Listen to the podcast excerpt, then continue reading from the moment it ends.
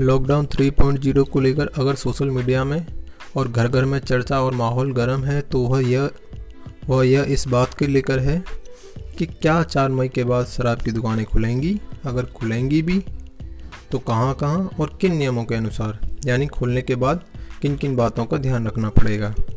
चलिए तो हम आपके सारे सवालों के जवाब देने की कोशिश करते हैं। पहले जानते हैं कि गृह मंत्रालय का आदेश क्या है।